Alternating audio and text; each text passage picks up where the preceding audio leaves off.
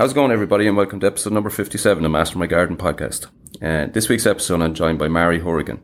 And Mary is office foreman in the Botanic Gardens Dublin, previously craft gardener who was over the orchid section and the orchid house.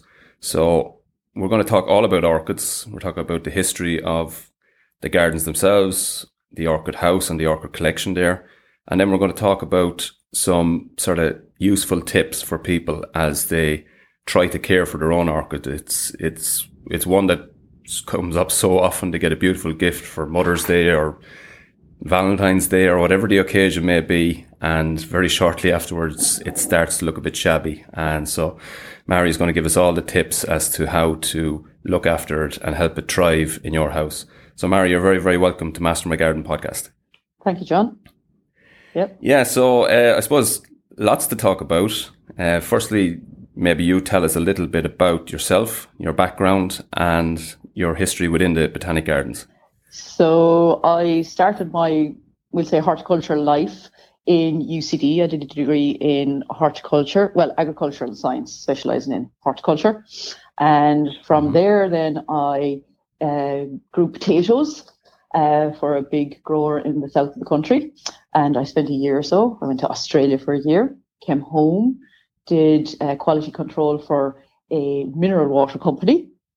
And then I finally, in 2002, got a job for with the OPW in the Botanic Gardens. And I started there as a craft gardener, and I was a craft gardener there up until December when I uh, got a promotion to office foreman, which I just started about six weeks ago.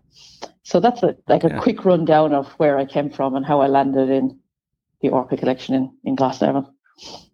It's a bit of a change. So potatoes, water to Australia, to mineral water to orchids. yeah, it was always quality control until I went to the gardens when I started growing more rather than actually the sciencey end of it. Funnily enough, I ended yeah. up on a sciencey end in the gardens because I established a micropropagation lab for Irish uh, cultivars, Irish orchids. You know, but that's an, another whole story. Um, I ended up okay. going to Perth to do that. Um, I've been lucky in my job. I've travelled quite a lot. I've been to Belize, uh, Guatemala a few times collecting orchids in the wild. I've been to France and the UK and Australia for my job. So I've oh. had quite a, a good good uh, travel history so far.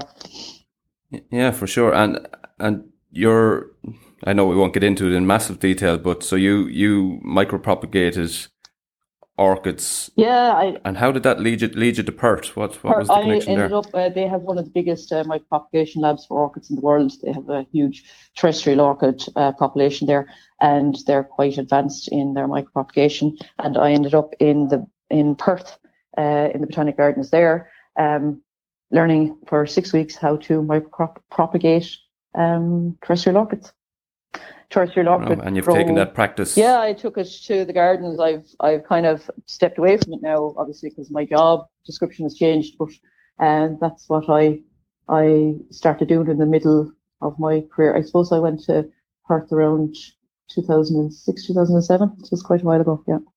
yeah. Okay. And that unit is still operating as such in, in the Botanic Gardens? Uh, not at the moment because of COVID and not just having oh, yeah. uh, restricted staff and restricted movement and stuff. So it's kind of taken a little back seat, but hopefully it'll pick up again. Pick up again. When everything so picks up again. That's sort of that's sort of your own uh, history and, and kind of backstory in horticulture. Yeah.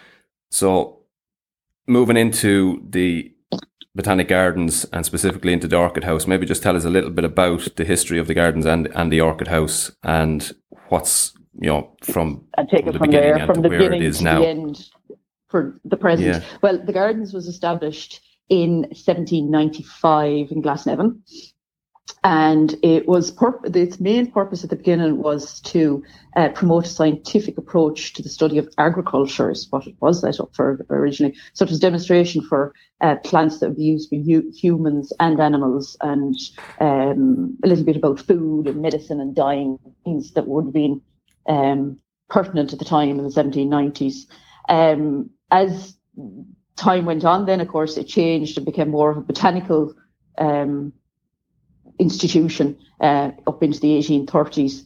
and a lot of the time, the Botanic Gardens would have changed its focus depending on the leader or the director of the gardens at the time and what he was interested in. Um, we're on our 10th director at the moment. So the first uh, curator that was there, they didn't have a director at the, at the beginning, it was a curator, and his name was Ninian Niven and he lasted four years. And he was the man mainly responsible for the layout of the gardens, the roads and the paths, and as you see it today, mainly um, as, mm-hmm. as, a whole. Um, he only lasted four years, and after him, he was taken. Um, his job was uh, taken over by a man called David Moore. David Moore originally came from Scotland, and between him and his son, they would have been the curators of the gardens from 1838 to 1922. They lasted a huge amount of time and had a massive impact on the gardens at the time. David Moore was one of the first men that actually correctly notified um, the country of potato blight in Ireland in uh, 1845, wow. and he correctly identified the fungus that um, caused the potato blight um, and narrowly missed out finding a remedy for for it at the time. Um, so he's quite famous. He was the first, actually, while we're talking about orchids, he was the first to actually propagate an orchid from seed to a flowering plant, which usually takes a couple of years and is not that easy to do. Orchids grow in association with a mycorrhizal uh, fungus, so it's not it's not easy to to uh, to grow an orchid from seed. And going back to what we mentioned at the beginning, I suppose about micropropagation, uh, he was doing it on a limited scale in a glass house back in the 1800s. Right. So it has come through uh, to, to the present day now of uh, growing orchids from seed. It's a it's a tricky business. So uh, back in the, the 1800s, it was a, a, fair achievement to to produce an orchid from seed to a flowering plant. Um, so he had a huge impact on on the gardens. His son Frederick went on um, to take over from him, and he uh, was only 22 when he became curator and he he was knighted for his services to horticulture eventually. Um, so he was quite um, quite an established man in the world of horticulture and quite well known and had a lot of links around the world, you know, the botanic gardens, which made plant collecting and plant hunting and um, increasing the plant collections in Glasnevin. Uh, it, it, was quite easy for him. He, he had a lot of, of connections. Yeah. Yeah. Uh, just something interesting there. You said that his and I forget the first name. David Moore. Um, David yeah. Moore, and he narrowly missed out on finding the cure. What did you mean by that? The, that he, he was working he, on something he, but just didn't get yeah, it done in time. So, yeah, yeah, yeah. He identified the fungus, but he obviously ran out of time, money, expertise to actually okay. find the remedy for it at the time. Yeah, yeah, yeah. Wow. Yeah. So um, yeah, just, just uh, credit to him. He was uh, yeah, credit to him and a, and a, and a pity in another way. Oh, like if, yeah, if yeah, things yeah, if things fell slightly differently, we could have been looking at a different kind of set of history. Well, but anyway, that's, um, that's history all over, I suppose. yeah, that's it. Yeah, and as you move on, then so Frederick and David Moore then had a huge impact on the gardens. They developed the orchid collection and made it what it was um, at the time because of their interest uh, in the collections and their connections, as I, as I mentioned, around the world. So they were able to get a lot of tropical plants, not just orchids, um, you know, palms, and there's plants that uh, were in the gardens that have dated back to the Moores' time, you know, um, that uh, are probably still in the collection, you know. Yeah, yeah. There's the oldest orchid in the collection is from the 1890s, so it would have been dating back to to the Moores' time.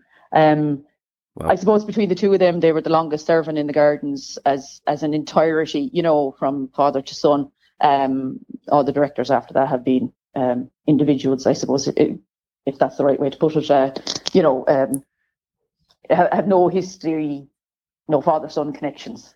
Um, yeah, there's that. no no natural succession no there natural from one succession. to another. We you have to remember back in the 1800s, we were part of uh, England, um, so it was the Royal Botanic Gardens and they were all paid okay. by an English government and stuff. And then in the 1920s, of course, our history changed, and then you know subsequently our own government, and then the Botanic Gardens uh, came in under the Department of Agriculture eventually, and then stayed there for a long time until it eventually moved into the OPW in around okay. 1992. And so the the orchid house now, what what sort of? I, I haven't actually been in a couple of years. So what sort of a collection? In 2002, when I started, the orchid house was being renovated as part of the Palm House uh, complex. So back, uh, as I mentioned, 92 when the OPW took over, there was a big uh, restoration and renewal plan developed for the gardens, and it involved the car park that's now there, the visitor centre, um, uh, renewing the, the nursery houses, doing the curvilinear range, re, uh, restoring that, and restoring the Palm House. And the last one to be done was the Palm House, and as part of that, that was the Orchid House, and that was closed between 2002 when I started. The, that whole complex was closed uh, up until 2004 and then it reopened to the public mid 2004, I think, after we had planted it. So the only the if, for people that aren't familiar with it, the Palm House is in the middle, and there's two wings, uh, one facing east and one facing west. Uh, one is the orchid house, and one is now the cactus house. Used to be the camellia house, but our cactus house. For those uh, regulars to the gardens will know it's been closed for a number of years now uh, in disrepair. But uh, the orchid house so is, is the first wing you'd meet when you you come into the gardens i suppose most people walk up the path straight into the orchid house and that was opened it filled uh, the palm house was empty and the cactus house had a collection of flowering plants put in for the opening back in 2004 and after a while um, as the when the cactus house had to close and the plant collection had to move that moved over uh, to one wing of the palm house the palm house was eventually replanted with all the original plants that were in the palm house and then the Orchid House uh, that that had its collection put in uh, for the opening. So that has remained as is. Uh, the collection changes from time to time insofar as plants come into flower and out of flower. I suppose the difference with the Orchid House as we have it compared to other gardens that you might visit is our house is quite big. It's divided into three sections and it's a growing house. It's not just for display. Okay. So sometimes when people go in, they expect everything to be in flower, but that's not possible, obviously. Not everything flowers at the same time. So at the moment now in the winter, you'd have cymbidiums, which I'll talk about later. You'd always have a few phalaenopsis. And then because they're tropical, they come in and out of flower. Their summer is different to your summer. And so you, you'll have stuff in flower all the time, but sometimes you have to look very closely because some orchids are only pinhead size. So you might get a smell and you put your nose through the to the biggest flower there, but it's never the biggest flower that smells. It's nearly always the smallest flower. Oh, didn't know that now. Yeah, and, and well, not as a, as as a as a as a general yeah, yeah. rule, not as a, a, fact. A lot of the, especially with orchids, there's oh, there's I think last count between twenty five and thirty thousand species.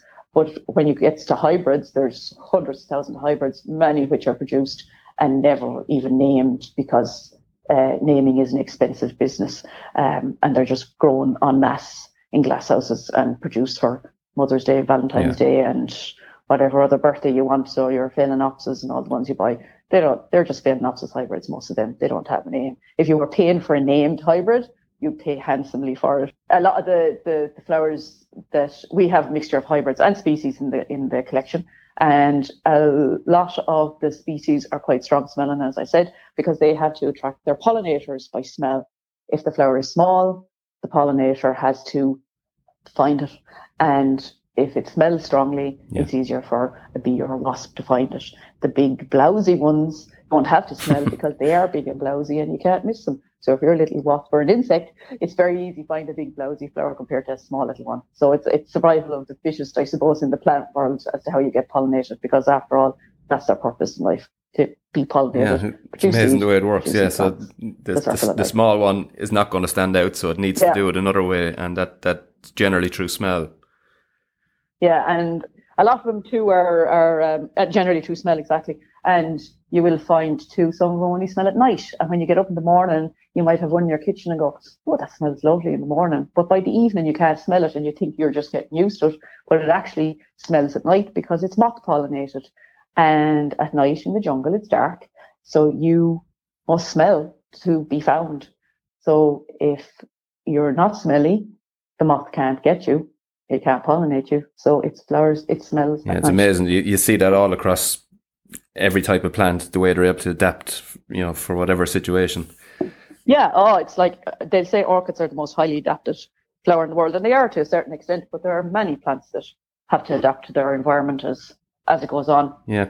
And I suppose on a complete tangent, the problem with um, you're always hearing about plants getting lost in the wild and, and dying and deforestation and all that. A lot of it is they don't get time to adapt to their new environment because their environment just disappears overnight. Okay, so their environment changes before they get a chance to chance to adapt. Yeah, yeah, yeah. exactly.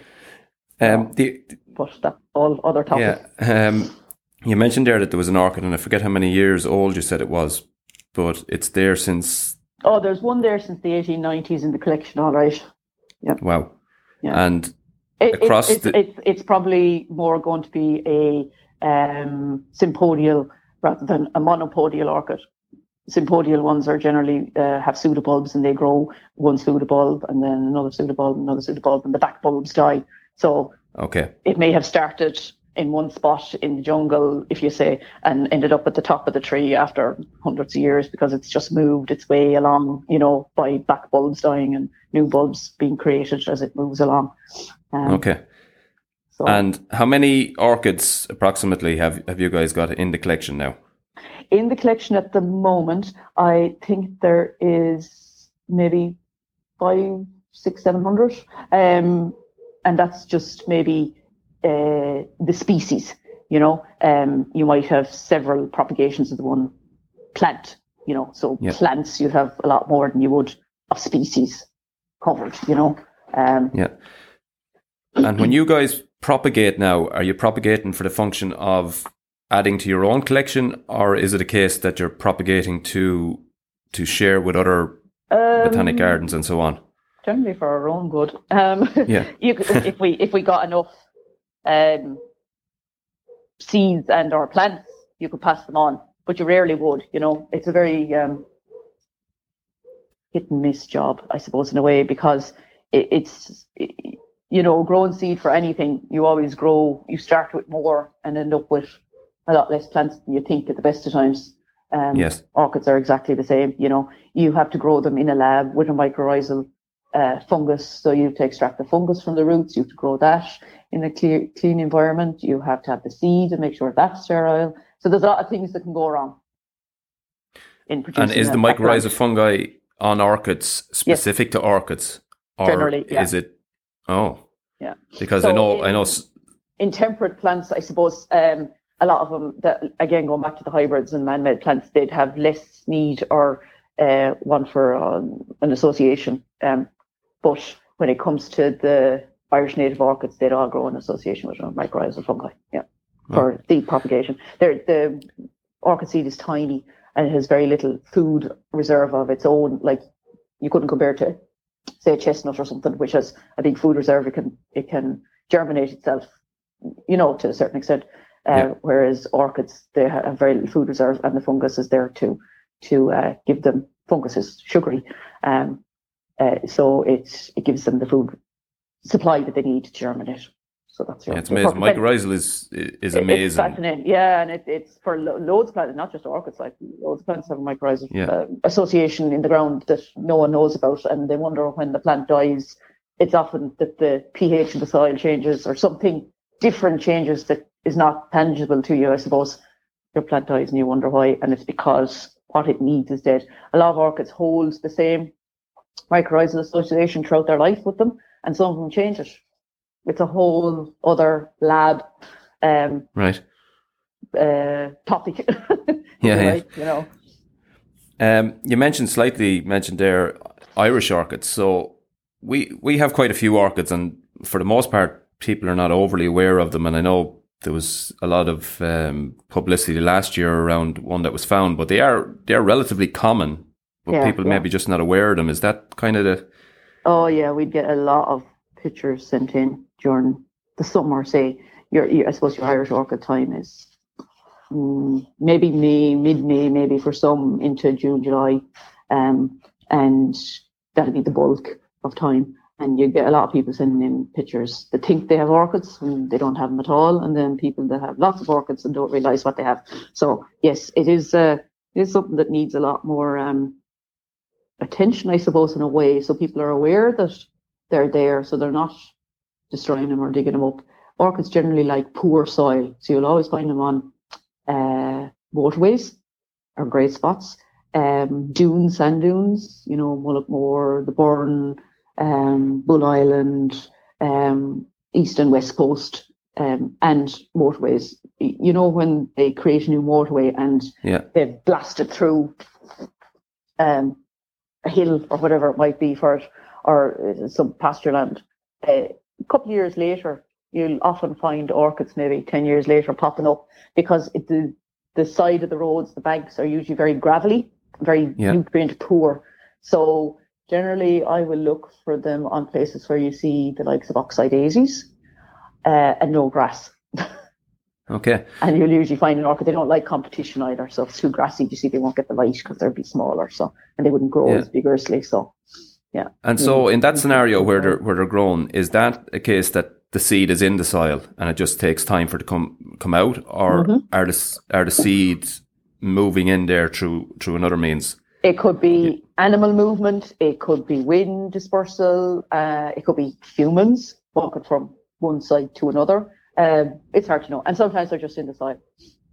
And sometimes if there's a river, uh, you find them in one patch, and then maybe a mile down further the river, there they'll be on the bank of a river again because the river has taken the seed. So generally nature. Yeah, and are, are they as difficult? Because I know you said that the you know the orchids that you guys would have would be you know it would be a tricky process to to propagate from seed, and yet still it happens. It happens. in nature. It does, Is- is and it ju- nature is fantastic that way, really, isn't it? We all Yeah. intervene and try and do what we can to create nature and and change it to to suit ourselves, and still it'll just do what Yeah, it it's wants. amazing, really. Yeah. it is. Yeah, How, uh, ballpark, how many native orchids would, would we have in Ireland? we've thirteen genera, so just Okay. over thirty species. Some are very common, and some are quite rare. Um, some are known in only a few spots and only by a few people for the intense purposes of pres- preservation. Um, Yeah. And then you have stuff like um, the common spotted orchid, which you'll find on most ditches Yeah, and that's poor soil. Yeah. The I think the one that was found in Wexford last year was um, the bee orchid, um, which is we'll say locally common. So if you have it, you'll have a few plants, but you won't find Okay. it everywhere. If that makes sense. yeah, yeah. And you mentioned a, a good field guide for for people. Oh yeah, um, one of the best. A lot of field guides that have been produced in this country over time are obviously uh, very British Isles based, we'll say. Um, Yeah. But this one was produced by Brendan Sayers, a colleague of mine, and Susan Sex, who's a very, very uh, famous, renowned um, botanical artist, and they produced a book called Ireland's Wild Orchids, and it's available in hardback. I think in most good bookstores. Um, you can go online and, and, and Google it as well. They they produced a lovely field guide, and it has all the orchids. And as an example, now if I open a page here, it starts like with uh, gymnadenia. It gives you this up in the top left. There's a picture of the book in a little circle and the size of the plant beside the book. So if you have the book Okay. out with you, you can say, "Oh, it's not Scale. that plant, probably scale." So you have the book Yeah. for scale, and it gives you the height and the habitat and the flowering period and distribution and a brief description. There's a be a photo of it and a botanical description, a botanical uh, painting of it as well. So it's quite a handy little book. It come the the field guide one. I have the original one, not the hardback copy. Um, comes a little scale ruler and everything in it, and a place for notes and stuff. Now the hardback copy doesn't have that in it, but Yeah. um, this is a wireback copy. Um, but uh, yes, very very handy little book, Ireland's Wild Orchids by Brendan Sayers and Susan Sex, and that'll give you a Okay. definitive guide to all the orchids on this island. Because sometimes when you pick up a book, you have to be always very careful. Um, especially when it comes to orchids, like tropical orchids as well. You pick up a book and it'll say, "Oh, it'll grow outdoors for you." You have to remember that book was probably published in Australia or America or something. Yeah, it certainly And all of a wouldn't like it you- today. you take a phalaenopsis for a walk and you wonder why it's two degrees outside and it's dead. You know, it won't die Yeah, yeah. immediately, but it'll drop all its leaves in a week, and you're, "Oh my god, what did I do?" Yeah, Um, yeah you have to definitely wouldn't want to go outside today. So we've minus two today with uh, no, absolutely minus two not. Celsius with with a very well a very strong wind here anyway. So Yeah, and a strong, definitely and a strong cold breeze around the corner here. So, um, Yeah, know, yeah, taking orchids for a walk. Most orchids you can put out in the summer, even your tropical ones, if it's really good. Not the last summer gone now, but a good summer. You can put them out Yeah. for a couple of hours during the day. It's really good to be able to water them outside because you free drain them and all, like you know. So, Um, that kind of leads us on to, I suppose, the the everyday orchid as we talked about, and we've mentioned a couple of times that they're a very very regular Christmas, Mother's Day, Valentine's Day, birthday gift, and nine times out of ten it's phalaenopsis. yes, and generally. I I'd say for the most part they come in a pot that is possibly too small for them, and they generally look brilliant for a few weeks, and then very quickly you see the you see the shriveled leaves and the the and flowers the dropping flowers off. dropping and- off, and you're like, oh my god, I've killed it. Um, yeah, yeah, Please yeah. don't think just because the flowers fall off, as a huge amount of people do, that the plant is dead. The plant is not dead because the flowers fall off. You'd be surprised many people think that.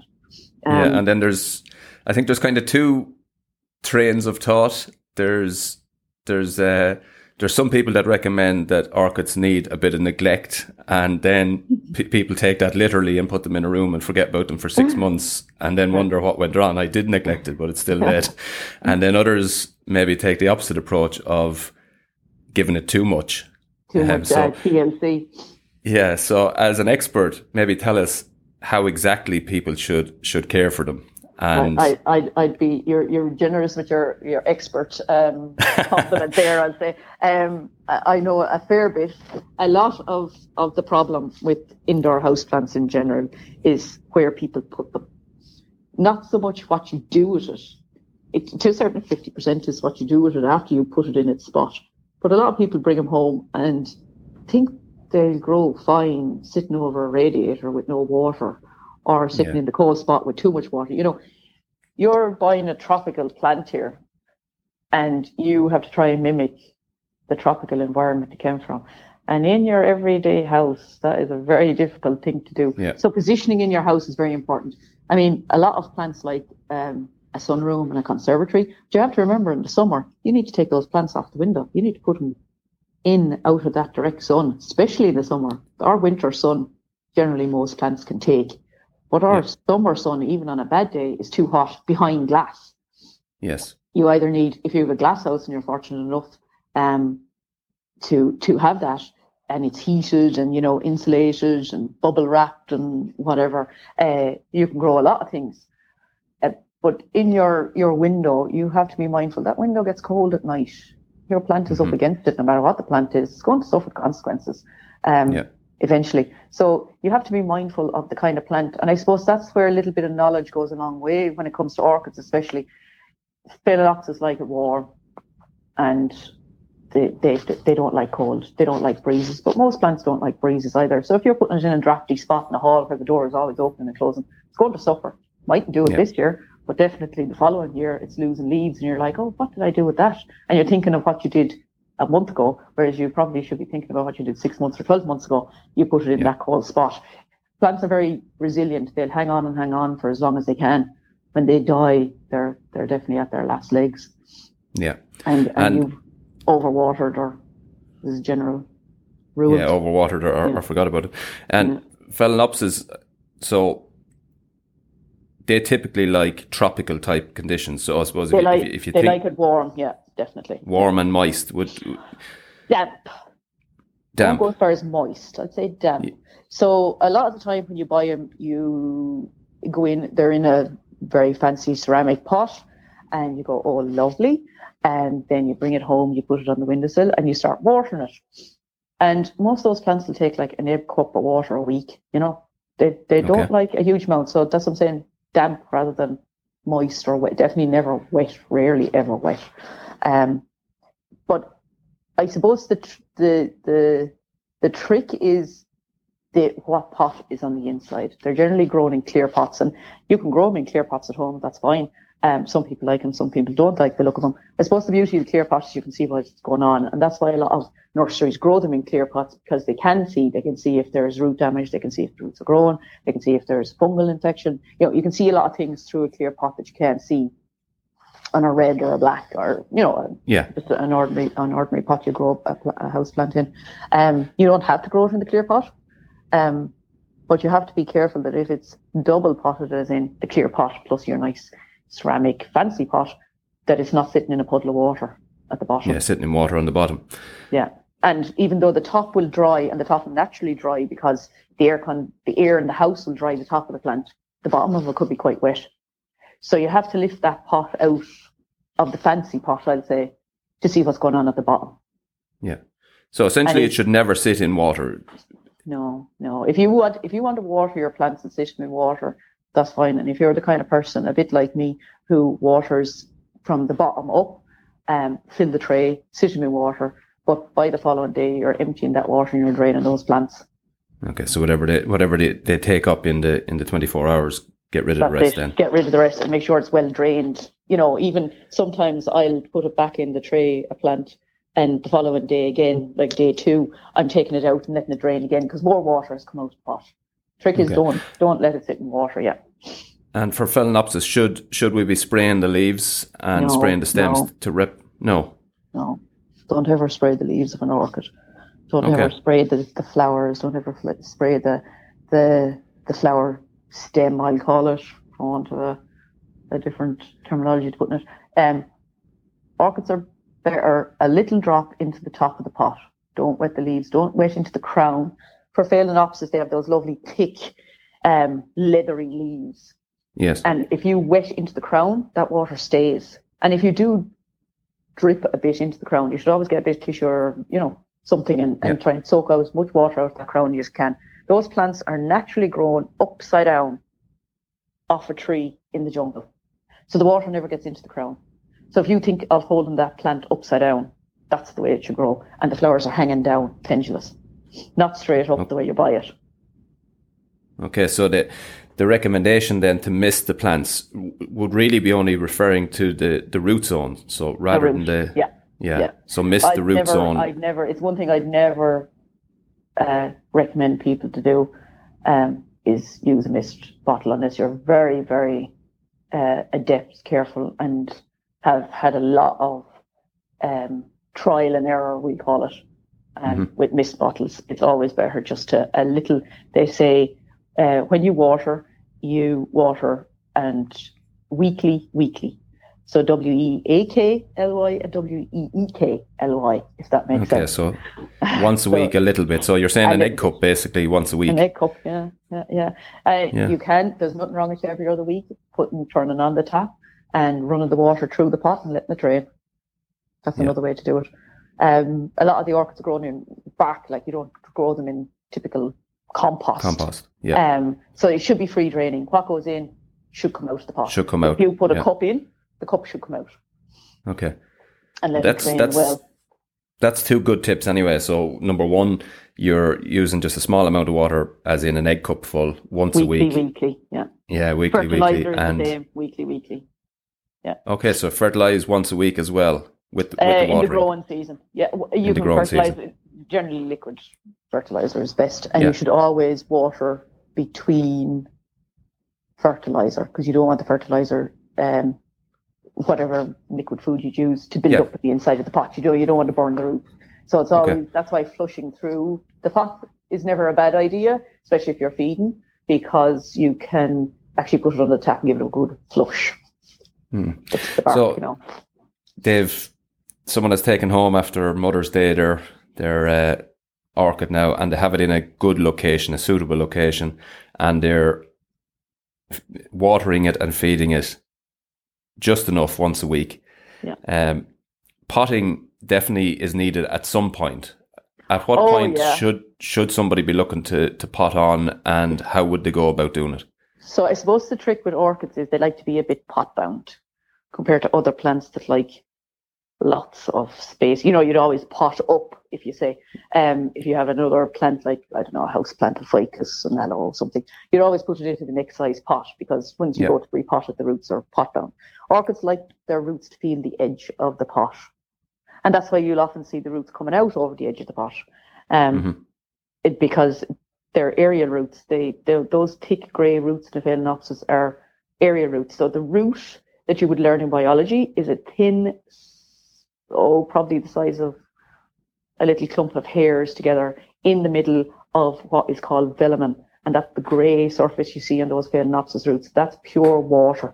And that's why water little and often there's always a lot more water in those roots than you think. If you were to snap one and squeeze it, the water would squilch out of that root. The root is the thin, um, wiry kind of bit in the middle that's harder to break.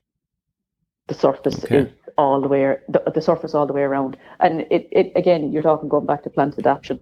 It has adapted in the environment, um, its natural environment to um, protect itself. So you have little animals and whatnot eating roots. They're eating development. They're not eating the actual root that feeds the plant. That's in okay. the middle of all that grey. So even though the roots look grey and they're hanging out over the pot, you go, oh my God, grey. They look so dry and shriveled. Now, sometimes they are. But a lot of the time, if you squeeze it, it's actually full of water. And that's why people overwater because they don't realize there's a, that plant is holding a lot more water in its root system than you think. Okay. And so it doesn't mind being a little pot bound in that respect. A lot of the time when you get phalaenopsis, they don't they don't need repotting. Um, I suppose the the the little secret in a lot of the orchids that you grow is that a lot of them are grown in uh, what's called a plug in the middle. So when they were small seedlings, they grow them in. Um, how would I describe a plug? It's about the size of maybe an, an egg cup or smaller, and it can be quite mossy and quite yep. um, heavy substrate. Yeah. And that's to bring a seedling on. And then they take that plug with the plant in it and they pot it into what you see as the clear pot with bark around it. Um, yeah. So in the middle can be quite wet and you don't realize it because you can't see it. Yes. So when you go to repot and you take the plant out and you're looking and you're like, oh God, all the roots in the middle are wet. It's because of that plug is there that you don't realize is there. There for the last couple of months, um, one of the supermarkets was selling um, rare orchids, as they'd like to call them. And I bought four or five. I said, here's my trial. I'll see how I get on with these. Um, a few oncidiums, a few Cambria hybrids and Miltonias and stuff. And I waited until they all flowered. You'd never repot something when it's flowering because you just disturb it, it'll drop its flowers. So you always yeah. repot after flowering. And coming up now between February, March, April is always a good time to repot any plant, orchids included.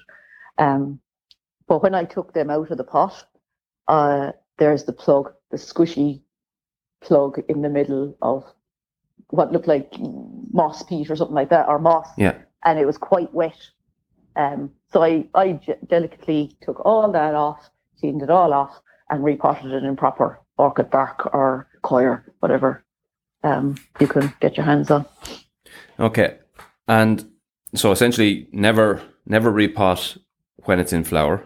No. And even though the Phalaenopsis likes to be a little bit root bound, at some point it must need to be repotted. Yeah. How would you generally how would you know when that point is?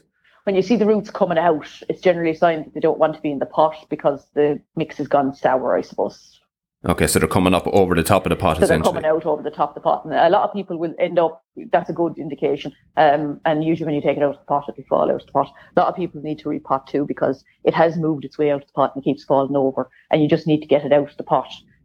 And sometimes you're yeah. putting it back into the same pot, clean the pot, wash it out, sterilize it, you know, just boiling water even, and put it back into the same pot because sometimes it's actually just got top heavy and fell out, and there isn't enough root in the pot. A lot of the roots are outside so you need to delicately get all those roots, or a lot of them, they don't all have to go back into the pot, a lot of them back into the pot so you can actually get the plant to stay standing in the pot. They don't like to be wobbly when you repot an orchid. Uh, it's the same theory as if you're planting a tree. You heel it in, you put a stake in it, so the roots base is steady in the soil. If it's not okay. steady, it'll fall over and die, and it'll keep rocking in the soil. The orchids are the same they need to be steady in the pot. So when you get it into the pot, you should be able to um, lift it by its plant, and the pot should stay. Okay, and should so the, these grey roots that you're talking about around the outside, mm-hmm. should you be trying to spread them out and position them around the outside of the pot? Not necessarily out the outside of the pot. I suppose the trick of the grey, the the, the Phalaenopsis roots, so much as more so than say uh, Cymbidium or a Brassia or an Oncidium, they, they're quite thick, big roots of Phalaenopsis. They're hard to maneuver in. All you can do is try to get them back into the pot without breaking them. And some of them just Yeah. won't go in, and that's fine. Just leave them outside. Um, but you need to get some amount of them into the pot, um, so you can actually stabilize the plant in it. It'll it'll never do unless you you stabilize it in the pot. Like, and sometimes that's um, a case of putting the roots all, putting a little bit of bark at the bottom, putting some of the roots in, and then with your finger just putting pieces of bark in all the way around, like building it up like a, a, a I don't know, a rockery kind of. Yeah, to make sure it's roots com- and the bark, and to make sure that it's all um, steady in it. It, it takes Yeah. it takes a while. It does it does take a while. Don't ever use compost. I've seen plants in shops with compost because they fell out and someone just shoved it back in with compost.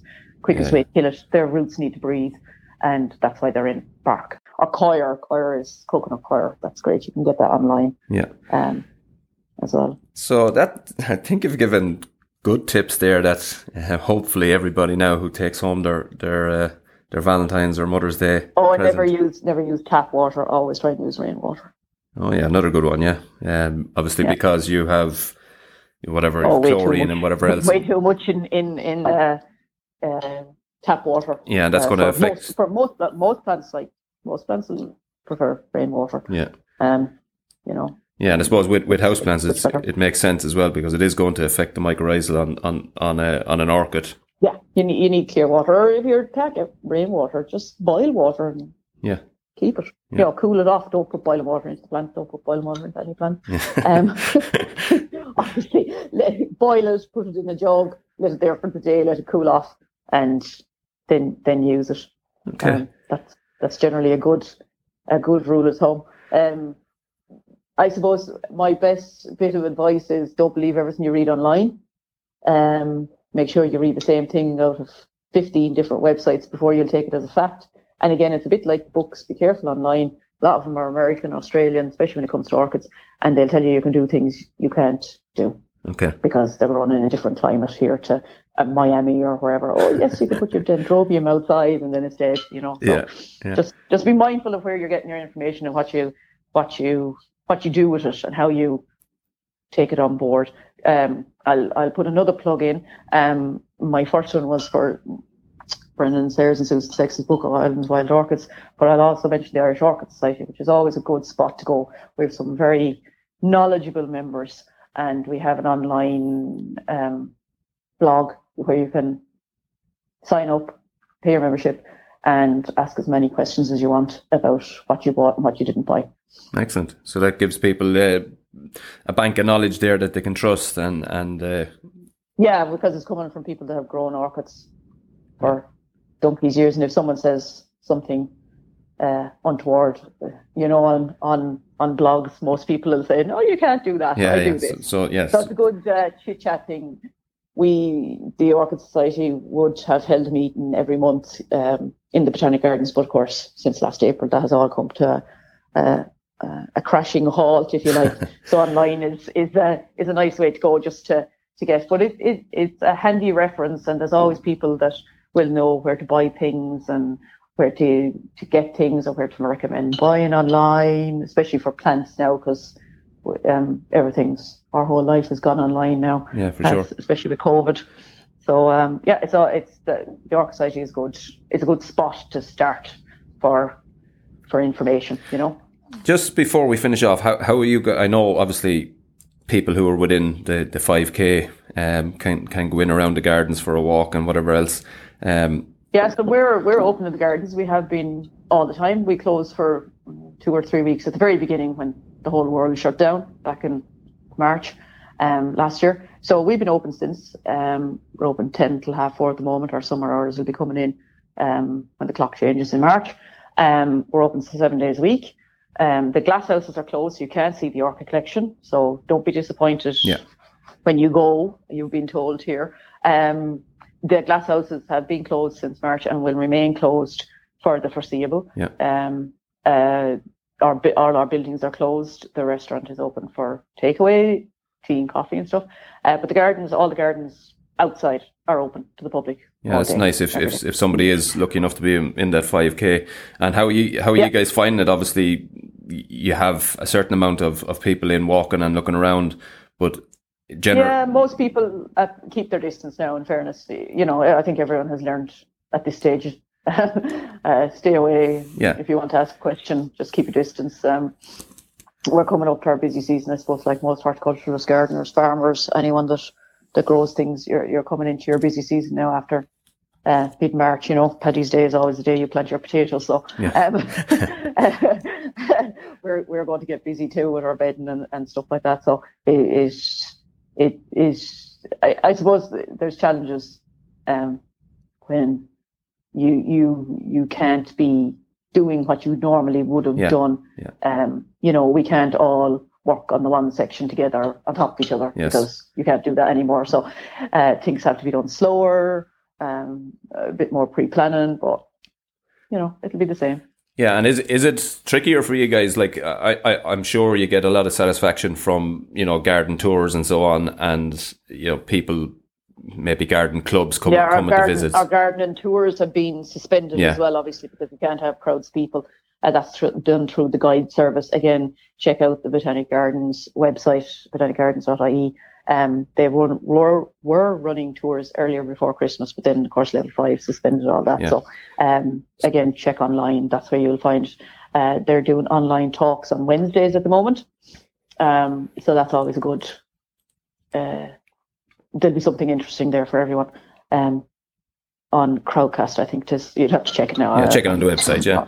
Sure, check That's it on the website. Yeah. Mary, you've given us a, a brilliant overview of orchids, and hopefully, uh, people after listening to it will be able to look after and not, uh, for want of a better word, Be a little bit, be a little bit more brave. Yeah, and and not kill the ones that they that they that they get as a gift. So yeah, it's Oh, you'll al- you'll always kill things, but I think to learn something, you have to kill it first before you can um, learn by your mistakes. yeah for sure. So Mary, thank you very much for coming on Master My Garden podcast. It was a brilliant chat.